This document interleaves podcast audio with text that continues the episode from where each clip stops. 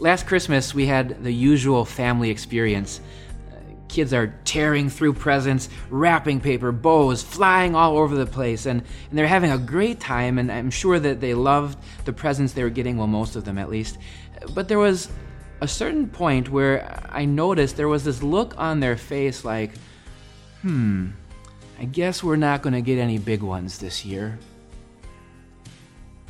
Is that what your prayer life is like? Maybe you're, you're kind of happy and content with the blessings God has given you, but perhaps you've been fervently praying for something for a while, and eventually you just come to the resolution hmm, well, I guess God's not going to answer that prayer. You know, with my children last Christmas, what they didn't know was that we were waiting all the way to the end for the big reveal, a big surprise about a special family trip. There was a bigger present yet to come. In the same way, we aren't God we're his children. And our Heavenly Father, He knows what's best and He knows His plans for us, what's coming down the road. Recently, I saw this little picture, a little comic, I guess, on the internet. Maybe you've seen it too. It's a picture of a little girl, and she's holding this teddy bear. And the depiction on the, the little picture says this But Jesus, I really want it. Meanwhile, as Jesus is looking at the girl, he's holding behind his back this ginormously big teddy bear. See, the point is, she thought she wanted this so badly, but she didn't know that Jesus had something better in store. I've said it before and I'll say it again. We need to think differently about how we talk about God answering prayers. Uh, sometimes we think about it very simply and we say, well, God answers prayers with yes or no or, well, maybe later.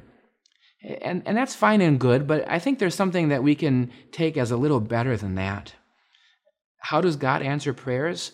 Take it this way God either says yes or I've got something better.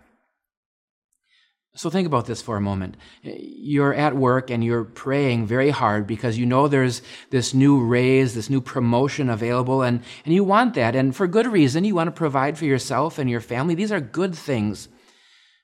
Well, maybe God says yes, and you get that raise or that promotion. But maybe, maybe God's got something better. Maybe He wants to teach you patience or contentment or maybe you even lose your job, but then eventually find something even better in the first place. Or maybe you're praying for a friend, a dear loved one, a family member who has cancer. And God might answer with a yes, and, and there might be healing, there might be remission from that cancer. But there might also be the I've got something better answer. And really, what could be better than being in heaven and eternal life? If you have time sometime soon, how about today? Read Romans chapter 8. It is a beautiful chapter of the Bible. There's so much in it about prayer. This is the Bible chapter that says, We know that in all things God works for the good of those who love him. But you know what? It goes on to say this He who did not spare his own son, but gave him up for us all, how will he not graciously, along with him, give us all things. In other words, if God loved you and this whole world so much that he sent his son Jesus for you, don't you think he loves you enough to provide for you, to care for you, to hear and answer your prayers? Of course he does.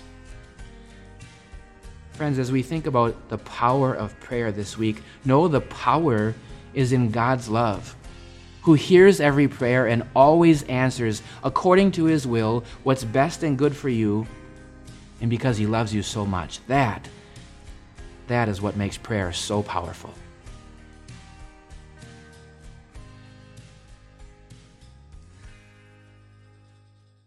Hey everyone, Pastor Mike here with Time of Grace. Uh, thank you so much for checking out our podcast, and we'd love for this podcast to be a blessing to you in the days to come.